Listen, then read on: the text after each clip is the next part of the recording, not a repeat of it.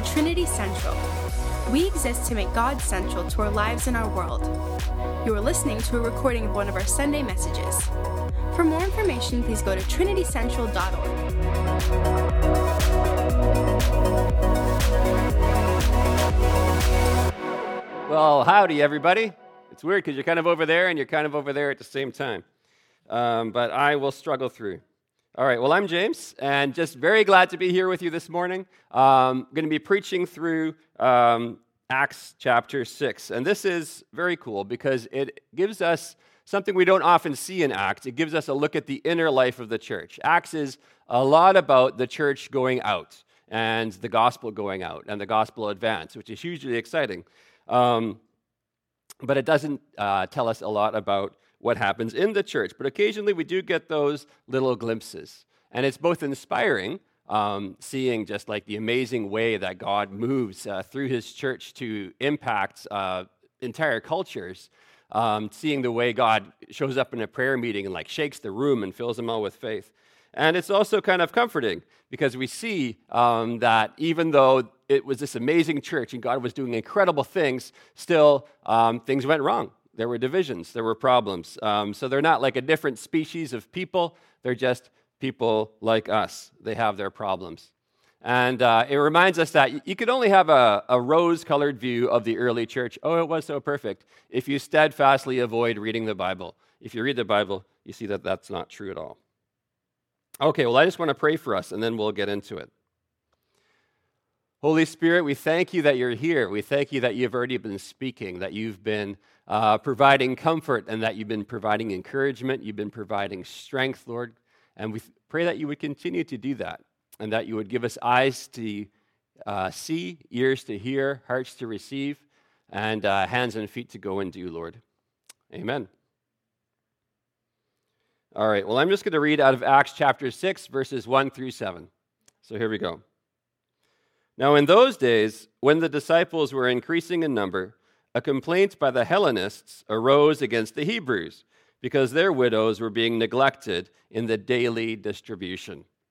Now, briefly, those Hellenists, these are Jewish Christians, but they don't live in the Holy Land. They don't live around Jerusalem. They live around the Roman Empire. Uh, they speak Greek as their normal everyday language. They worship in Greek. They go to Greek synagogues. And the Hebrews refers to Jewish Christians who do live around Jerusalem or the, the Holy Land. And their language of worship and their language of everyday life is Aramaic. And so between these two groups, there's definitely a language barrier, and there's probably a bit of a cultural barrier as well. Although, because they're both Jewish and they're both Christian, um, they have a lot in common. Now, the widows that are referred to. So, why, if the Hellenists live all over the Roman Empire, are there a bunch of Hellenist widows in Jerusalem? Well, Jerusalem for Jews was kind of like Florida. When you got old and you retired, you went back to Jerusalem so that you could be close to the temple and uh, be near to God in that sense. And often uh, men die first, so there would be all these women that are there, uh, widows uh, who have no real means of support and would rely on the community around them. Verse 2 And the twelve summoned the full number of the disciples and said, It is not right that we should give up preaching the word of God to serve tables.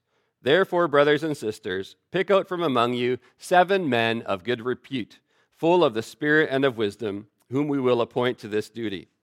But we will devote ourselves to prayer and to the ministry of the word. Now, I just want to flag I don't think the 12 apostles were turning up their noses at the idea of serving tables. Uh, what they say is it's not right, which means it's not fitting, it's not appropriate. And why isn't it fitting or appropriate? Well, because the 12 have received a commission from Jesus to go and preach the gospel. That's what they're supposed to be doing, that's their main concern. And in fact, if you look back at Acts to Acts chapter 4, it seems that up till now, the apostles have, in fact, been waiting on tables. It says in uh, chapter 4, it says, God's grace was so powerfully at work in them all actually, chapter 2, that there were no needy persons among them. For from time to time, those who owned land or houses sold them, brought the money from the sales, and put it at the apostles' feet, and it was distributed to any who had need. So the apostles have been doing this work, um, but now the, there's just so many people, there's all, all these widows, um, and there's problems arising that they realize, man, we're trying to do too much at once. So what they do is they um, get a team of people to take, help take the load off of them. So the apostles can devote themselves to ministering the word of Jesus and to prayer. And these seven handpicked men can devote themselves to ministering the food to the people that need it in the church. This is the fitting response to the situation, a division of labor. Different parts of the church serving in different ways. Verse 5. And what they said pleased the whole gathering, and they chose Stephen, a man full of faith and the Holy Spirit, and Philip, and Prochorus, and Nicanor, and Timon, and Parmenas, and Nicolaus, a proselyte of Antioch. These they set before the apostles, and they prayed and laid their hands on them. So there's a couple striking things about this list of names. First of all, um, we probably recognize Stephen and Philip. These guys are heavy hitters. They have good chunks of the book of Acts devoted to them, in fact. They may have had a practical ministry here, but they were as full of wisdom and as full of the Holy Spirit's power as the apostles were. Um, in the very next chapter, Stephen's about to go out in a blaze of glory, uh, preaching the gospel, performing amazing miracles, and challenging the Jewish ruling council uh, in a real prophetic way, which will result in him um, being stoned to death. And then Philip, in the aftermath of the, uh, of the uh, persecution uh, that follows all of that, he will go around preaching the gospel in Samaria and various other places and seeing hundreds, thousands of people being saved. So these are not lightweights. These are not just bean counters. These are people filled with the power of the Spirit. And secondly, these are all Greek names. Um, the apostles are all Hebrews, um, to use the terms of this passage, not Hellenists but they hand over a pretty big, chunky ministry, and a ministry that's to both Hebrew and Hellenist widows. They hand it all over to the Hellenists in the church. And this is what one commentator says. He says, Those with political power generally repress complaining minorities. Here, the apostles hand the whole system over to the offended minority. So the apostles just have this wonderful open handedness, open heartedness, and generosity with their power. They're not afraid to give it away in that sense. Verse 7 And the word of God continued to increase, and the number of the disciples multiplied greatly in Jerusalem, and a great many of the priests became obedient to the faith. So, the outcome of what the apostles do in terms of giving away their power, doing a division of labor, is that the church continues to grow, the church continues to prosper, the word continues to go out, people continue to respond to the word and become disciples of Jesus. The revival in Jerusalem continues in amazing ways. And this little snapshot of uh, the church in Jerusalem reveals something. And it reveals that the people in the church are a high priority, particularly the poor and neglected people within the church. Now, what is the mission of the church? Well, the mission of the church was stated by Jesus. The mission of the church is to go and to make disciples and baptize them and teach them to follow Jesus. That's the mission of the church. And the proclamation of Jesus Christ to the world is a core part of that mission. And we can never forget about that. The apostles do indeed put down the food distribution so that they can do this part of the mission, so that they can proclaim the name of Jesus Christ. And if the church simply becomes a social organization and doesn't proclaim the name of Jesus Christ as the one uh, through whom all men can be saved, if we don't do that, then the church has lost its way. And yet, the church, led by the 12 disciples, entrusts the food distribution to men who are practical and spiritual powerhouses, full of the Holy Spirit and wisdom. And in fact, the apostles stopped what they were doing, got everybody together, had a huge meeting because this was so important. And the reason that this is so important, even though it's not part of the gospel proclamation, is that the people are the mission. Jesus came to seek and save the lost. He gathers up the weary and heavy laden. He says, I will give you rest. We've heard some of that today in the prophetic words. He proclaimed his mission as being good news to the poor and freedom to the oppressed. So we don't stop caring for people once they start or once they come to faith and join the church. Part of the mission is caring for the church because the church is the disciples of Jesus. So we proclaim the word to reach the, the disciples of Jesus that, that, don't know they're disciples of Jesus yet, in a sense.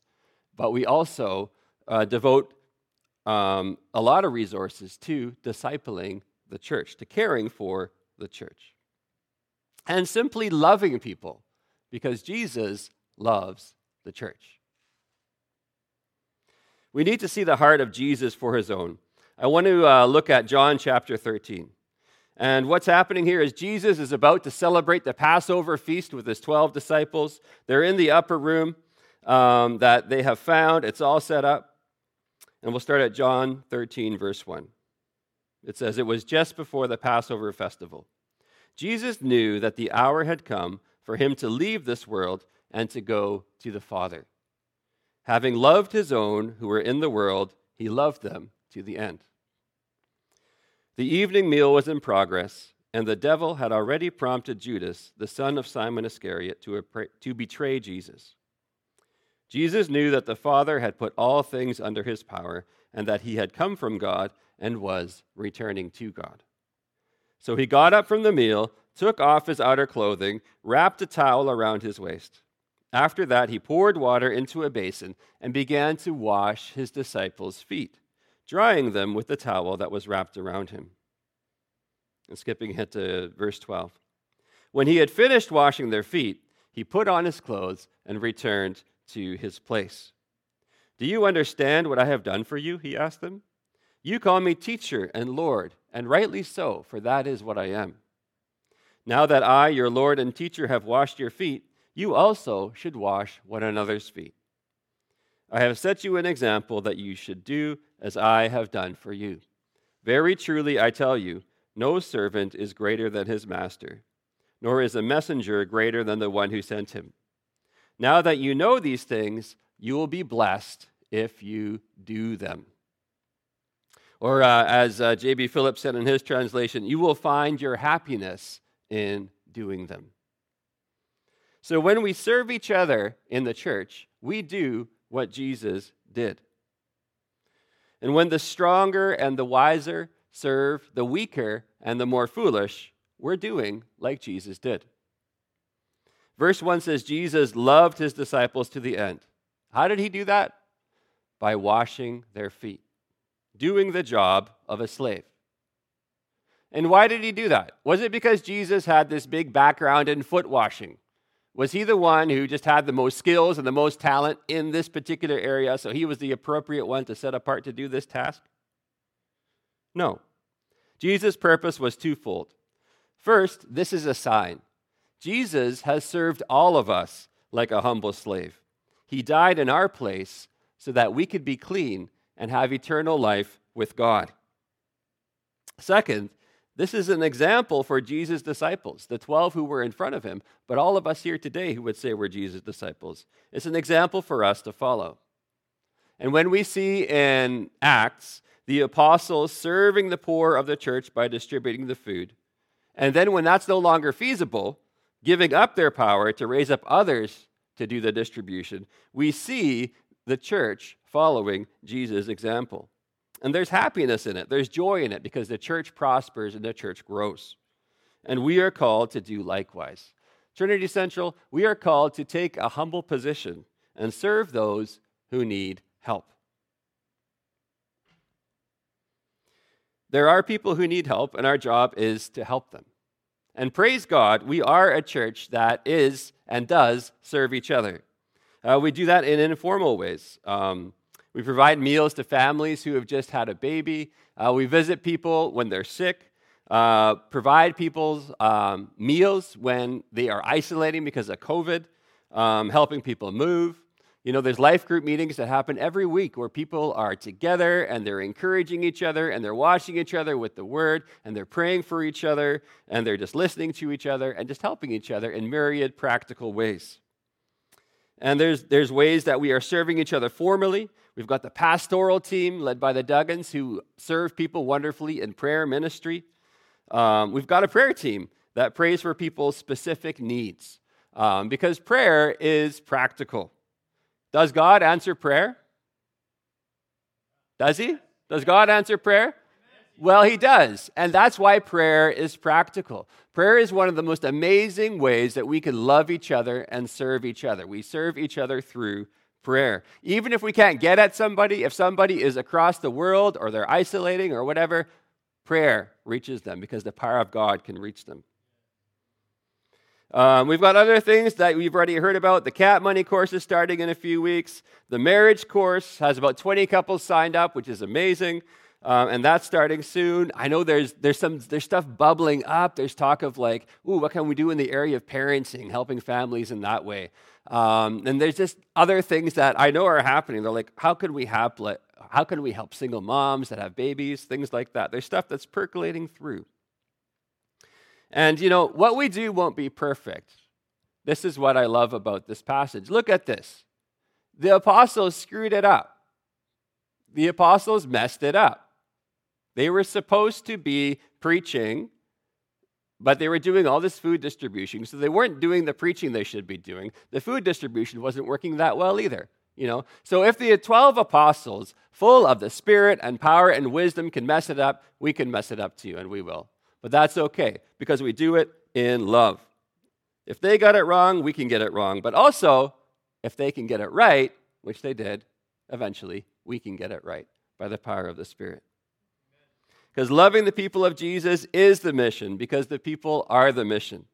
And that means discipling people in finance, discipling people in relationships like marriage, discipling people in work, discipling people in their sexuality, discipling, discipling in prayer, discipling people in caring for their family, discipling people in the Word of God, discipling people in worship. All of this is mission. All of this is mission, and it's so close to Jesus' heart, and it's so important. Okay, well, I just want to wrap up here. Ben, I wonder if you want to come up. Okay, I just want to finish here looking at John chapter or chapter 13 still but verse 33. So this is still part of the same conversation where Jesus washes their feet. And this is what Jesus says. He says, "My children, speaking to the 12 apostles, I will be here with you only a little longer. You will look for me, and just as I told the Jews, so I tell you now, where I am going, you cannot come. A new command I give you, love one another. As I have loved you, so you must love one another." By this, everyone will know that you are my disciples if you love one another. People will know that we are Jesus' disciples, Jesus says, if we love one another. True disciples of Jesus love one another in practical ways. I love this from the book of James. James 2 14 to 16. He says this He says, What use is it, my brothers and sisters, if someone says he has faith, but he has no works? Can that faith save him? If a brother or sister is without cl- uh, clothing and in need of daily food, and one of you says to them, Go in peace, be warm, and be filled, yet you do not give them what is necessary for their body, what use is that? What use is that? No use. It's no use at all. That kind of faith is dead, James says. Living faith in Jesus expresses itself in practical love. Now, Jesus washed the disciples' feet, but he's done a lot more than that for us. He's removed the grime of sin and death and evil from us. He's washed us from head to toe, and he's dressed us in beautiful garments. He's, he's clothed us in his righteousness and loved us in a way that really we can never repay. We can't repay it, but we can pass it on. We can pass it on in acts of practical love and kindness to our brothers and sisters in Christ. And that's a way of life for God's people. By loving Christ's body in practical ways, Jesus says, we are loving Christ himself. What you've done for the least of these, you have done for me, he says in Matthew 25. And hear me, it goes beyond the church as well. The people are the mission, and there are lots of people that Jesus died for who aren't his disciples yet. John 10, Jesus says, I have other sheep that are not of this fold. I must bring them in also, and they will listen to my voice, and they will become one flock with one shepherd. So there's people in this place, in Vancouver, in the areas beyond, whose hearts the Holy Spirit is stirring, and they're looking for Jesus, even if they don't know what his name is, because the Holy Spirit is stirring their hearts. But they will recognize the one they were looking for in the church if we love one another. They will know you are my disciples if you love one another. They'll say, I'm looking for someone, and I think you know him because the way that you love one another. That is the way Jesus said it would work. Jesus means his church, Jesus means Trinity Central and all his churches in Vancouver, all his churches around the world, to shine like a light into the darkness around them, to shine like a city on a hill, to shine like a light on a stand. And we shine the light of Jesus' love when we serve one another, when we give up our power so other people can flourish, when we practically love one another, you know, we're doing the marriage course and the CAP Money course to bless the disciples of Jesus within the church, but also in prayer, hoping to bless people that aren't in the church. For all those who Jesus loves that aren't in the church. We want these courses and other things like them to be a way that people can be blessed by the love of Jesus, to be practically helped. And our hope is that as people are blessed by the body of Jesus Christ, the church, they will encounter Jesus himself and they'll put their trust in him. And by believing in him, they will have life in his name. Why don't you just pray with me? Holy Spirit, we thank you for the love that you put into our hearts when we turn to Jesus, when we put our faith in him. Holy Spirit, we thank you that you love us so much, that Jesus loves us so much. We thank you that we don't have to do anything. We don't have to do any of the things I said today, and Jesus will still love us. 100% without fail. He'll never let us go. Thank you, Lord Jesus, that your love is so incredible. But Lord Jesus, because your love is so incredible, we want to share it. We want to share it with uh, those in the church. We want to share it with those outside of the church. So, Lord Jesus, we pray, help us. Help us to be a light. Help us to shine uh, to the people around us. Help us just to love one another as you love us, Lord. Amen.